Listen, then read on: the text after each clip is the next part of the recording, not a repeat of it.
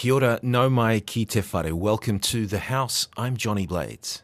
Parliament began this year with a brand new Prime Minister and ended with another new Prime Minister and a new government.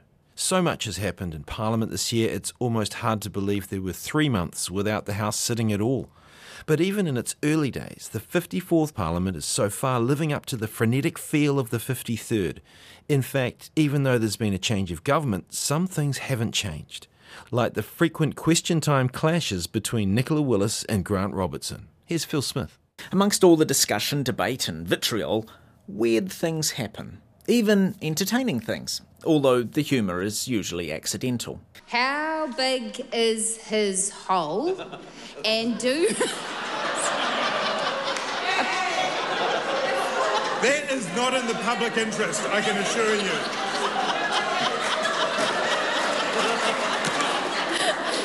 Uh, apologies, apologies, Mr. Speaker. Um, how big is the New Zealand government's financial hole? And As I said, sometimes MPs are genuinely funny. More often, though, MPs say things that make you wonder. Yes, Phil, it does make you wonder. Does Nicola Willis have an unconscious obsession with Grant Robertson's body? Or was it a conscious gaffe? That was in August, but just this week, having now replaced Robertson as finance minister, Willis was at it again. that, that's right. And I would put to the member a way of summarising that is what New Zealanders care about is the size of the sausage, not how it's delivered. And how we will deliver it is.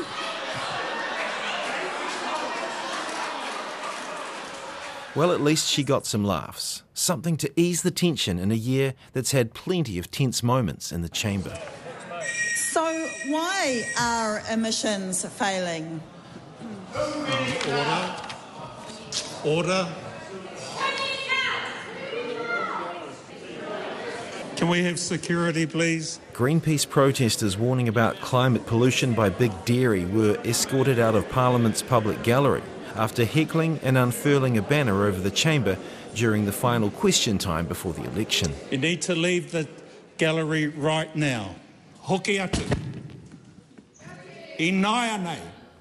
The incident provided the ACT Party leader David Seymour an opportunity to reprise his role as the classroom telltale. Mr. Speaker, I've, I've just uh, been told that uh, Greenpeace have released a, a picture of the protest earlier that uh, clearly appears to have been taken from a member's seat. Now, to take that picture and share it uh, would assist in the protest and therefore impede the House in its duties by encouraging people uh, to enter as strangers and create disorder. That, that would prima facie make it a contempt. And I just ask that you seek reassurance from members present now that they didn't do it and perhaps investigate who did. Protests at Parliament usually take place on the forecourt, not the chamber. And this year, the House looked at the work of long term activists for whom protest at Parliament is one of their tools. In his own words, the following activist has taken on all manner of things as part of his work. Almost three decades ago, he took a chainsaw to the Great Pine on One Tree Hill to raise attention to Māori rights and issues around the treaty settlement process. So my name is Mike Smith. I'm from the far north. I'm a member of the Ngāpuhi and Ngāti Kahu peoples. And currently working on climate uh, issues. Yes, there's been a few occasions we've uh, been on the forecourt of Parliament here, taking part in various political actions, presenting petitions. I think it was here we presented the petition to stop deep sea oil drilling after a 10 year campaign, and the Prime Minister came out and greeted us. We handed her a petition uh, to halt deep sea oil drilling, um, and she went back to her office, and within about two weeks, the announcement came through that the government had indeed um, decided to um, uh, put a moratorium on issuing new exploration permits. Um, but there's been other things, you know, the asset sales, um, mobilisations over the years, uh, Waitangi related protests, uh, all manner of things. That maybe shows that activism it can actually get results in this place. Yeah, absolutely. So, I mean, I think politics and indeed the law should reflect the morality of the society or the, the mood of the society at any particular time. However, there'll be uh, powerful voices, vested interests that'll be pulling against um, popular opinion. And so uh, it's important that there are opportunities for the public to express themselves, to, I mean, the word demonstration sort of sums it up. We've got to demonstrate what that feeling is amongst the public and uh, bringing those voices uh, to occasions uh, like demonstrations outside of Parliament is one way of doing that. I mean, anybody can arrange uh, meetings with ministers and they may or may not be uh, listened to or heard. But there's something far more powerful about a expression of a substantive um, section of society. You know, I've been on marches where 50, 60,000 people have mobilised in Auckland and Wellington on issues, particularly around climate issues and, and mining on conservation land issues. And I know the politicians, when they see that amount of people uh, standing up, they really do take notice of that. Protest is, of course, only one of the ways in which the public can exert an influence on government. Another example was seen this year in the passage of the Therapeutic Products Bill. The Health Select Committee, which examined this legislation, digested a vast amount of public feedback, much of which took issue with the bill. Accordingly, a lot of changes were made to the legislation. The Green MP Ricardo Menendez March had this take on things. And other speakers have talked about of how, how this bill has generated a huge amount of public discourse. Um, while I know the National Party was talking about the Labour Party flip flopping, it's actually government responding to overwhelming feedback. What it shows is the power of the grassroots. It shows the power that the public actually has at guiding the direction of government legislation.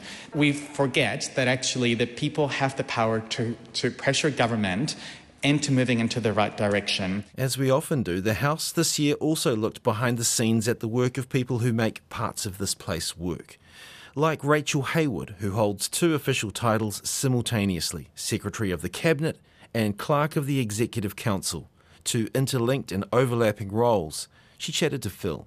Cabinet's actually informal, right? It is. It is, and it, um, I mean, cabinet is held together by a number of conventions, and it's really well established.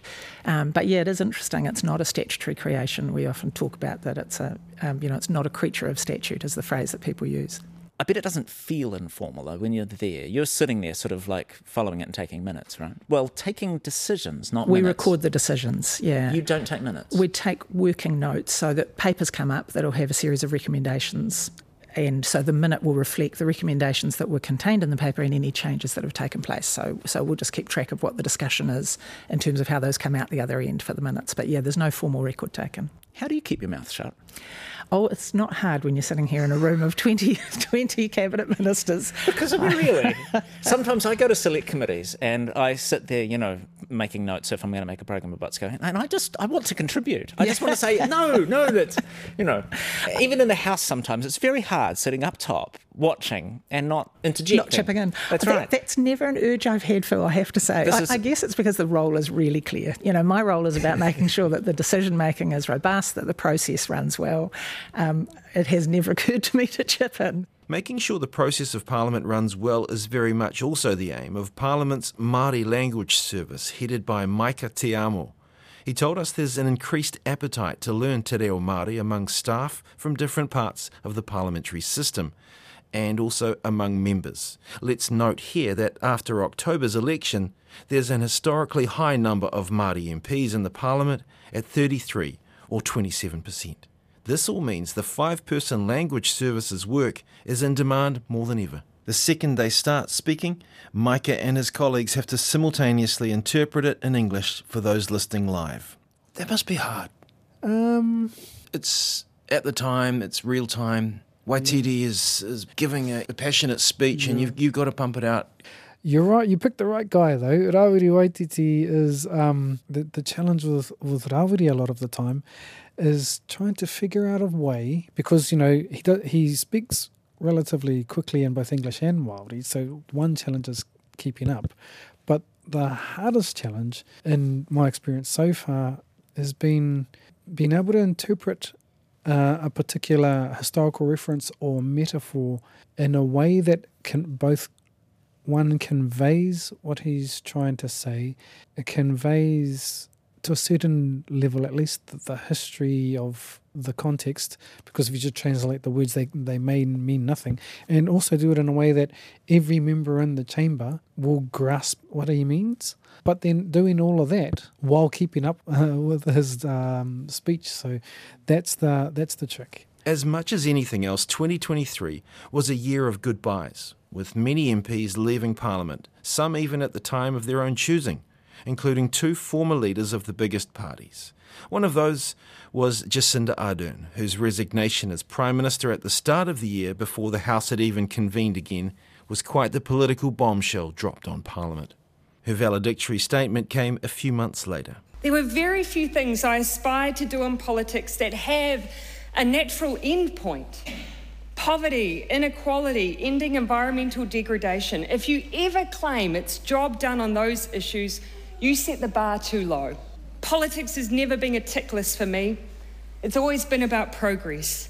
Sometimes you can measure it, and sometimes you can't. We won't ever know the long term benefits of banning conversion therapy, especially for our young people, or what it means to our Pacific communities that we finally apologise for the Dawn raids. There will be no list of the lives saved because of the banning of military style semi automatic weapons. We won't know how we left women feeling about the ability to make their own choices when this Parliament decriminalised abortion, or when we improved pay equity, put period products into schools, or reached 50% representation of women in Parliament. And while these things may not feature heavily in the history books when they write about the years 2017 to 2023, which will likely be a very heavy few chapters, they are still nonetheless things I feel very proud of. There are things I feel confident will feature, though. A valedictory is not a place to summarise a pandemic. No one has the time for that kind of group therapy. there is no question it was an incredibly tough experience for our nation at the bottom of the world. And I will concede a tough experience personally. The other former party leader to exit was Todd Muller, wrapping up a nine year stint which many will remember for the brief period in which he took over as leader of the National Party, then stood down in the face of a mental breakdown.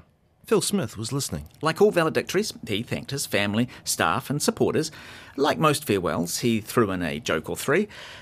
But unlike most speeches, he concentrated most of his time on a bracingly honest and very thoughtful exploration of threats and failures of and to New Zealand, democracy, Parliament, and his own colleagues.